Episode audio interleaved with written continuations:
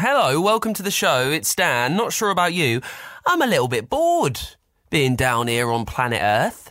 I fancy some adventure. I want some science. Good job. It's a brand new episode of the Fun Kids Science Weekly. Thank you so much for listening, for following, for sharing. This is the show where we take a look at all the science secrets that are lurking across the universe. Some amazing things that are millions of light years away, and some stuff that's happening down here on planet Earth. We're covering it all this week. We're chatting to a history and science expert called Iszi Lawrence, all about her incredible job bringing science to life. There's a guy called Paracelsus. He invented everything. He invented the scientific method using magic, which is great. But he said that the body was made up of smoke, ash, and flame. Also, we'll take a trip to the smartest school in the solar system, Deep Space High, to see what animals do across the galaxy. Can pets go to space? Oh, good one. Computer, I think we need some expert help on this one. And your questions this week are on Saturn and how tornadoes are made. We will find out everything in a brand new Fun Kids Science Weekly. Let's kick things off with the science in the news. A British company has come up with a very unique way to remove space junk. Astroscale UK have invented a robot arm. It would be sent into space and it would grab dead satellites and other bits of hardware, kit left in space, and then they'll throw it down towards Earth so it will burn up as it speeds through the atmosphere. You see, there's a lot of garbage in space from old rockets to dropped tools, and I guess with thousands of satellites being launched in the next few years, some of this might get in the way, it might cause space crashes. So it's fantastic that they're coming up with ingenious designs for clearing up space. If we do that at home, if we clean up after ourselves, no reason we can't do it in space, eh? Also, Japan staying in space. Japan was forced to blow up its new rocket after it failed to launch recently. The H3 rocket was due to blast off, but couldn't get off the ground. It's the first rocket of its type to be built in Japan for 30 years, and when it didn't launch, the Chiefs had to press the self destruct button. Now, you might have heard about a, a, space race going on at the moment.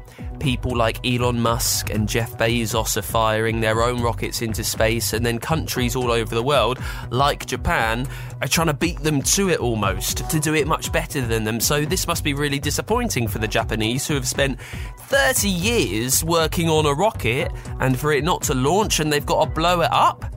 That must be a heartbreaker. Also, some sweet news. A very special bird has been seen in the wild in the UK for the first time in 15 years.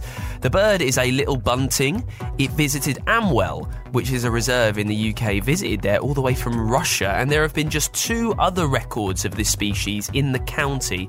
And this is the first one that they've seen for 25 years there. It's brilliant, isn't it? How, how these creatures, you can go years without seeing them, and suddenly they pop their head into our world and say, hello, I'm still here. I love the fact that there is so much going on in wildlife that we never really know about. Brilliant stuff.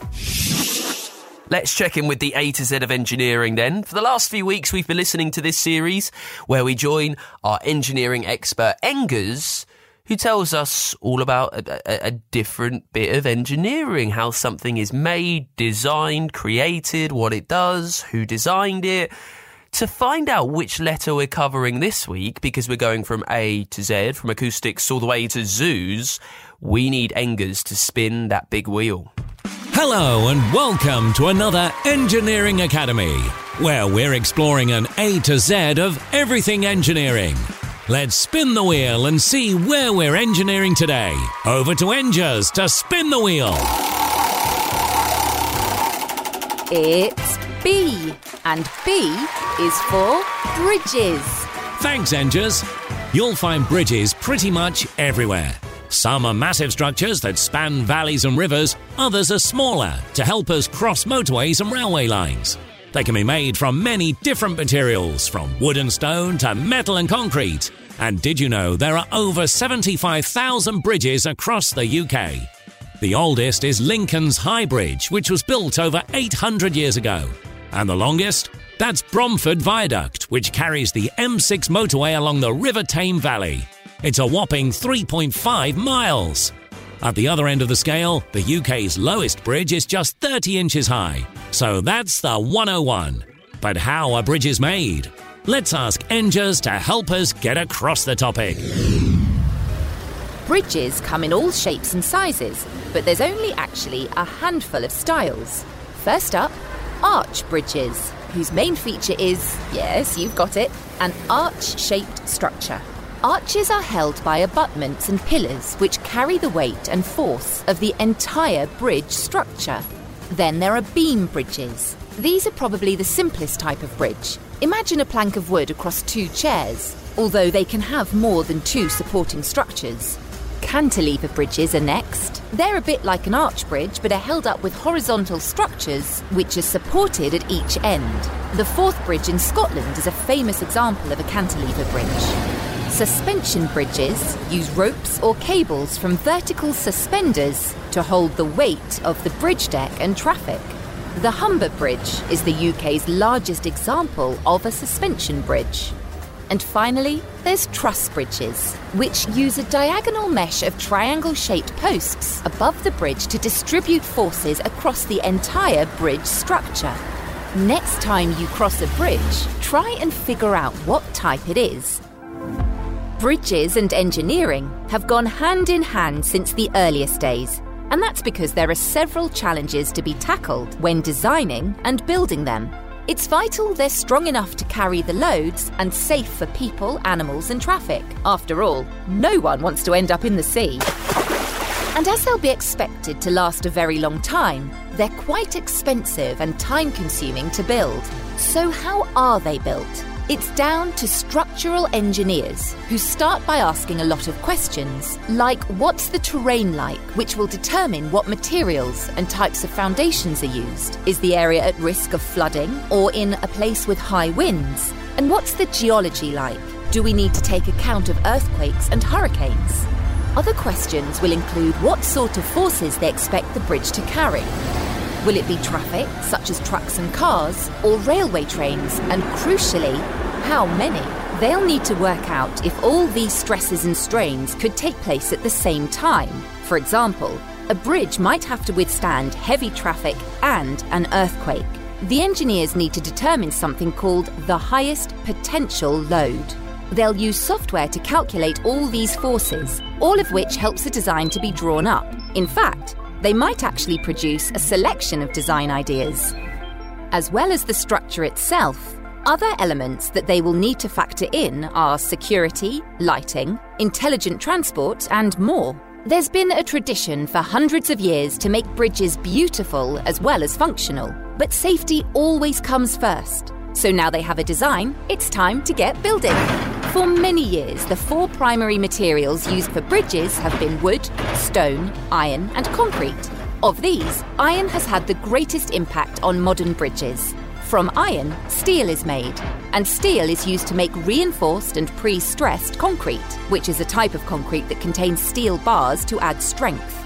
Modern bridges are almost exclusively built with steel, reinforced concrete, and pre stressed concrete, which reduces the amount of steel and concrete needed in a structure, resulting in lighter and less expensive designs. But there are new innovations all the time. For example, the 30 metre Easter Dawyck Bridge in Scotland is made from 50 tonnes of recycled plastic.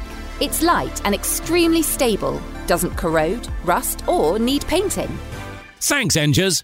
And that's our take on the letter B. It's been brilliant. If you'd like to check out some other types of engineering, why not check out biomechanical, biochemical, biomedical, or biomedical engineering? Engineer Academy, created with support from the Royal Academy of Engineering. If you would like to find out more about the A to Z, visit funkidslive.com slash engineer.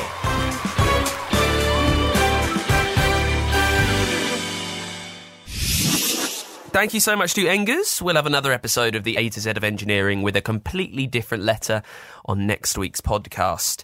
Right now, let's get to your questions then. Remember, if you have anything sciencey that you want answered on this show, if it's something that's been rattling around your brain since you heard last week's podcast, all you need to do, get to funkidslive.com, find the Science Weekly page there. We've got a big button, click record, let me know your name, and then ask away just like this. Is Amelia and I'm seven years old. And my question is how are tornadoes made? Thank you. Amelia, thank you so much. How are tornadoes made? Last week we spoke about snownadoes, didn't we? Snow devils. I wonder if that gave you the idea for this. Tornadoes are tubes of air. You find them quite a lot across America. And they spin round and round and round in a vortex, rapidly moving towards the sky. Some tornadoes can be a mile wide. They can travel at 250 miles an hour. Tornadoes are formed by large thunderstorms called supercells, which is a brilliant name for something weathery. We've spoken lots on this show before, haven't we, about hot air, how it's lighter than thick, dense, cold air, and that makes the hot air rise. Well, some thunderstorms, these supercells, in very special situations, make warm air and this rises. It travels higher through the colder air that's above it. And because it's very stormy, the air rises very quickly over and over and over and over again. So that's your warm air. And it starts to move and spin. And then outside of it, you've got a lot of cold air. You need that there, which almost wraps around the tunnel of warm air and tries to suck it back down to Earth. But then some of the cold stuff becomes warm. It gets whipped up into that updraft of the rising warm air. And as these airs meet, in very windy, uh, electrically charged atmospheres and temperatures, they're, they're always rising and, and falling, and that makes them spin. This rise and fall, they cluster together, and that's what makes the tornado form, Amelia. Thank you so much for the question.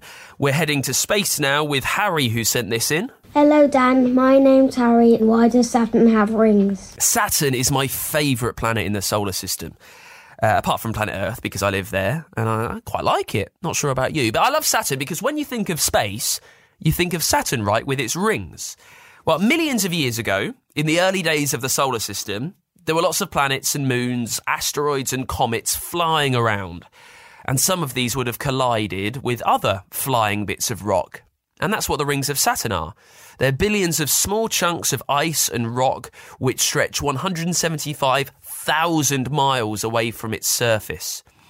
And they've got very close to Saturn because of its gravity. It's a big planet, so they got sucked really, really close. They they've not touched the surface though because they're spinning.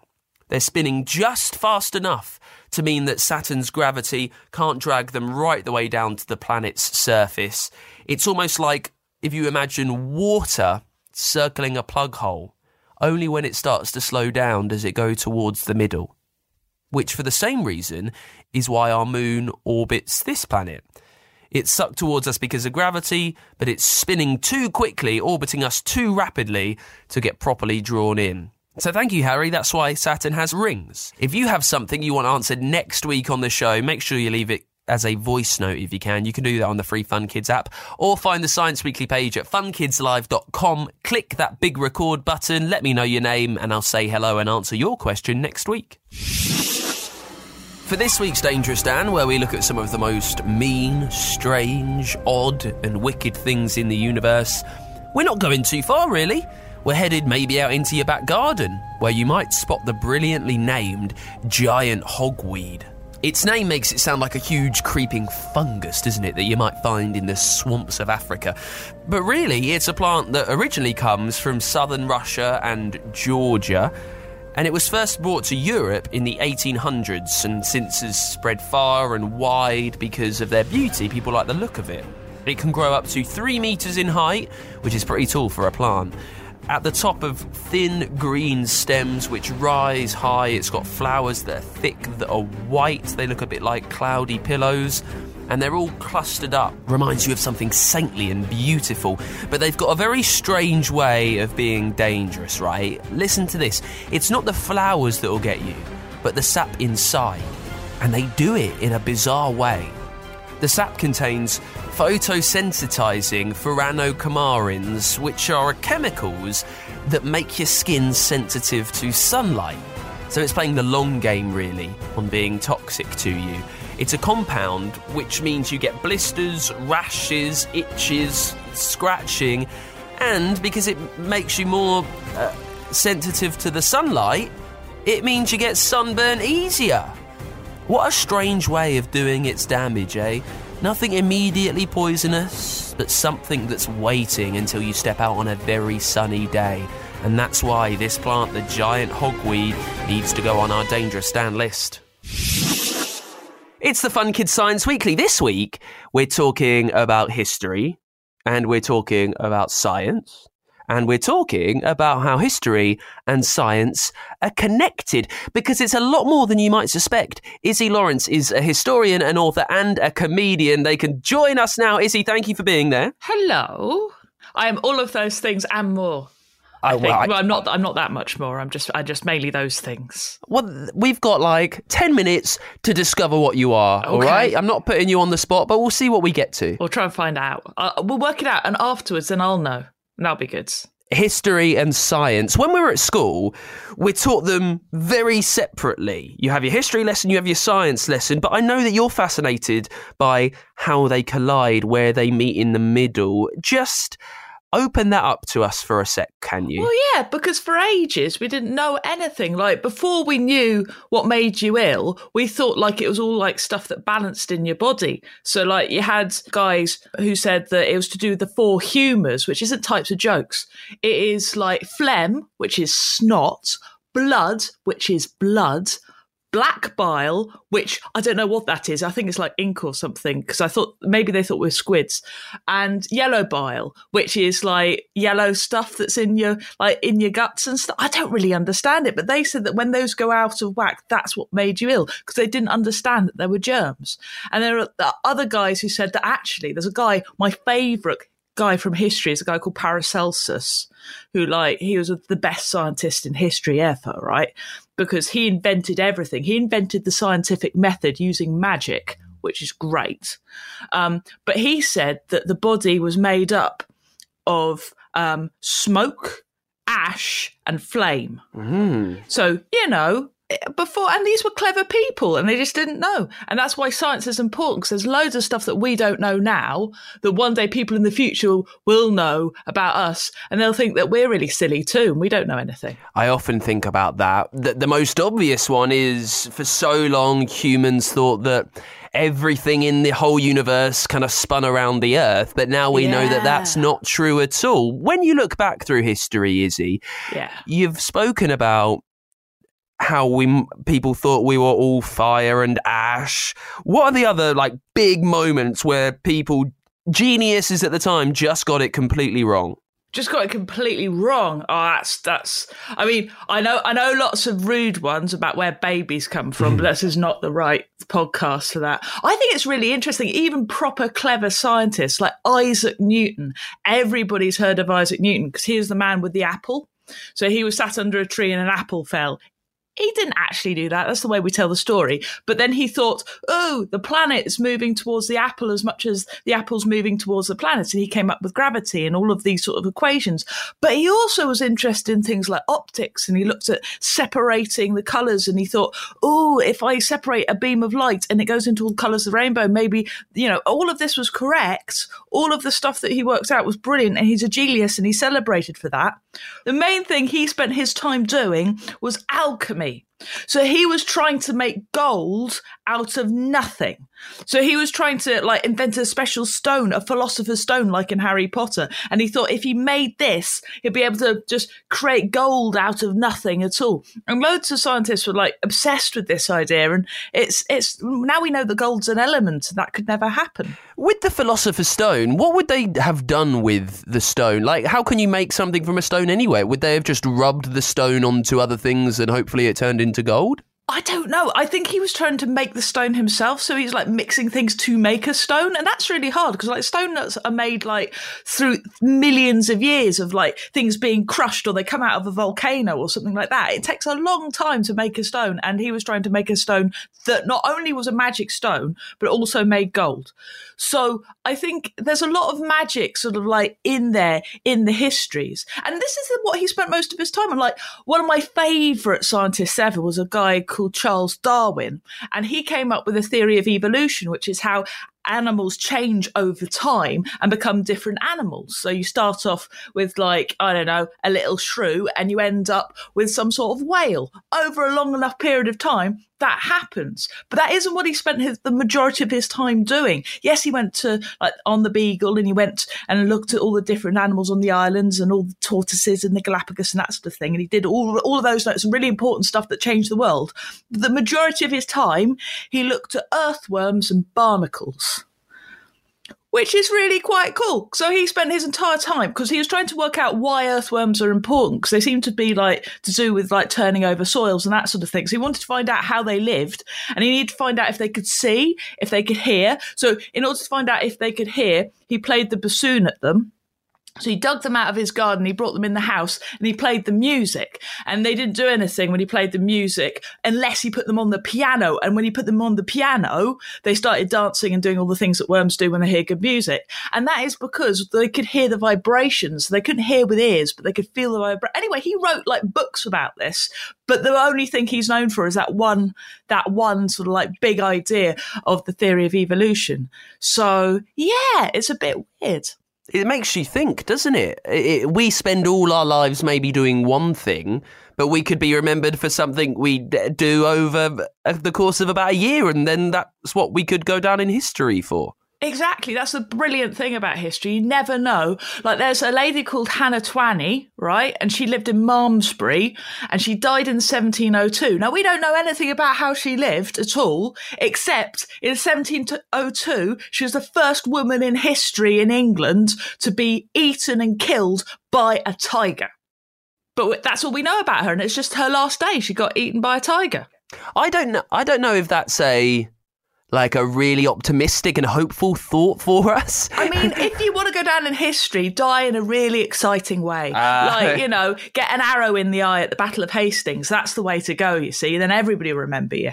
That's the secret. Now, I know that as well as being very interested in science and history, you do a lot of stuff with dinosaurs, right? There's this podcast, Terrible Lizards. Now, we yeah. love dinosaurs. We're always talking about dinosaurs on the show. We've yeah. learned about so many dinosaurs.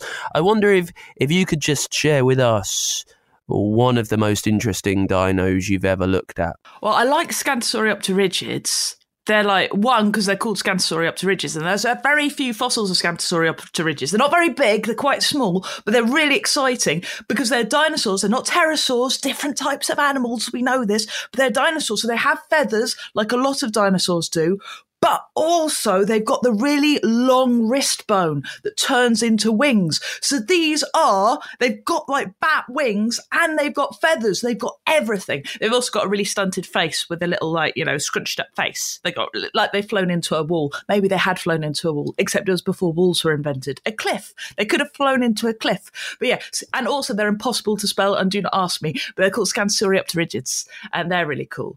There's a really good theory I've got, um, like a, a, bad science theory that's a modern bad science theory about uh, brontosauruses and um, all the sauropods. If you want to hear that, always, always brilliant, right? Because the problem that we've got when we're researching things like titanosaurs, so these are the biggest sauropods, you know, the ones with the really long necks and the really long tails and the big legs that are huge and massive, is that scientists, paleontologists, have found loads of the legs right? They've got loads of legs, loads of the rib cage, loads of the big bones.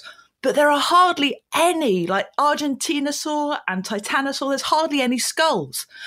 Now, logically, people are thinking, well, this is because they're made up of very, very small bits of bone, which are very fragile, so they don't preserve. I mean, that's a mm. logical thing. But there's this guy, he's like the best scientist ever, right? He's called Paul Upchurch, and he works at one of the big universities in London. And he's like the top paleontologist. Like all the paleontologists think he's cool.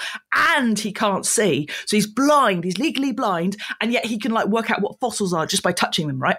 But he's got a theory about why we don't find many sauropod skulls right? And this is because you know how some dinosaurs swallow stones to help digest? Yeah. Yeah, you've heard that. They're called gastroliths. So they swallow the rocks and the rocks help churn up all of the uh, stuff in their stomachs.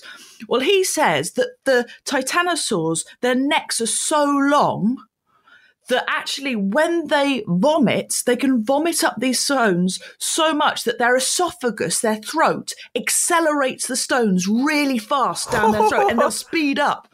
And he proposes that why not they could use the stones in their stomach like cannonballs to fire at oncoming predators. And accidentally take their own head off in the process. Well, this is it. They're very stupid creatures. So he proposes that because their brains are so small, when they're doing this, occasionally they forget to open their mouths. That's so good. We'll leave it there because what, what, where else can we go when you've learned about cannonball shooting, dinosaurs? Where else can you go? It's been a real treat. Uh, history and science genius. It all comes to one. Iszi Lawrence, thank you for joining us. Thank you very much for having me, and keep on experimenting because it's I, I can't do it. It's it's too it's too hard. Before we go this week, let's take one quick trip into the depths of space. We're going to the smartest school in the solar system, to Deep Space High, to check in with Professor Pulsar. Uh, this week, well, for the, for the last few months or so, we've been learning from Professor Pulsar, getting lessons. He knows everything about Earth. Helps that his classroom window looks right down on our planet.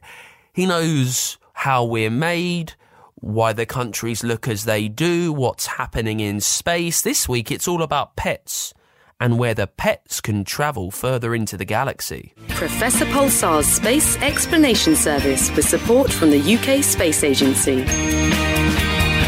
Somewhere between Polaris and Ursa Minor, just a glint in the night sky to the naked eye. But look a little closer and you will see it is Professor Pulsar's exploration craft, the Intrepid 5, piloted by trusted Captain T. Torrey.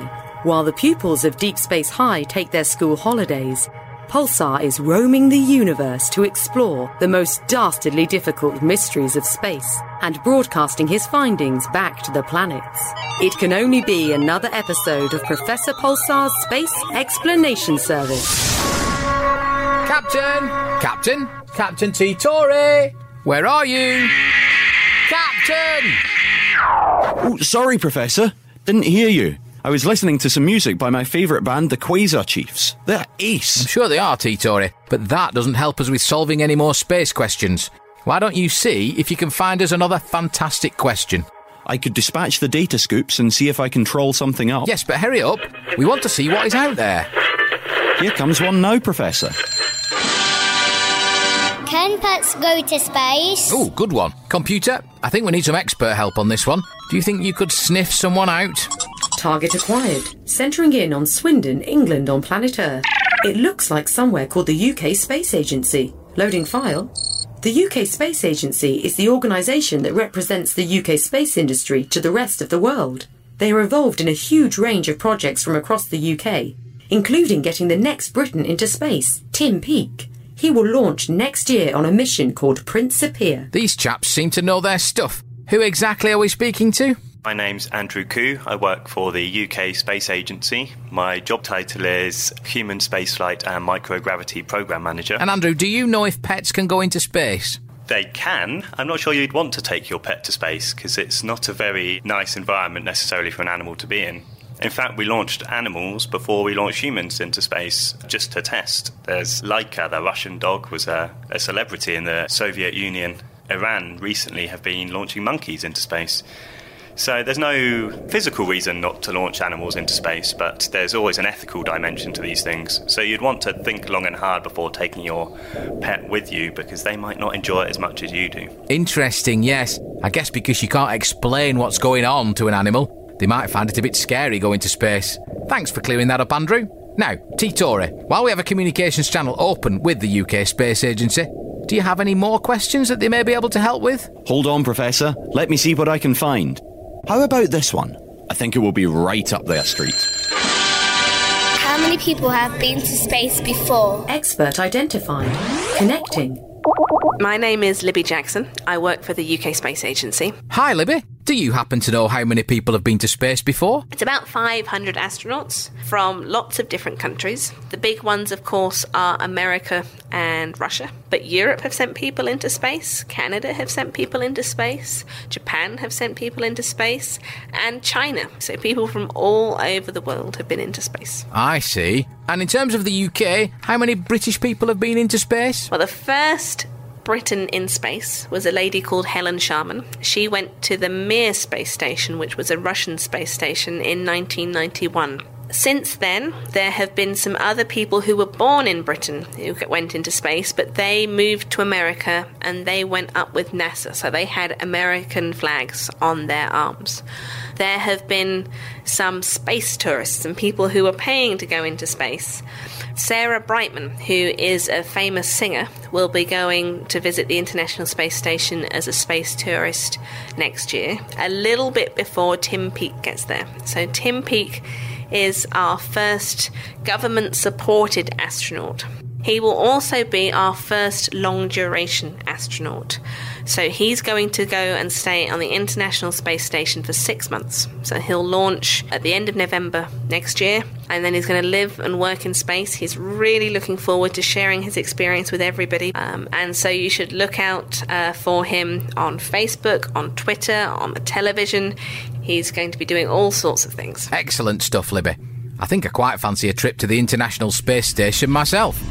Captain Titore, plot a course to Earth, and we can be there in time for tea. Very good, Professor. Firing thrusters. Professor Pulsar's Space Explanation Service with support from the UK Space Agency. Continue your space exploration at funkidslive.com slash deepspacehigh. That is it for this week's Fun Kids Science Weekly. If you have enjoyed the show, if you would like to leave a question that I can answer next week, the best way to do it is by leaving a voice note on the free Fun Kids app or by clicking on our page at funkidslive.com. We've got loads of brilliant series for you. You've heard a couple today. We've got tons more on Apple, Google, Spotify, the free Fun Kids app, wherever you get your shows. They're at funkidslive.com too. And Fun Kids, we are a children's radio station from the UK. Listen all over the country on your DAB digital radio and at funkidslive.com.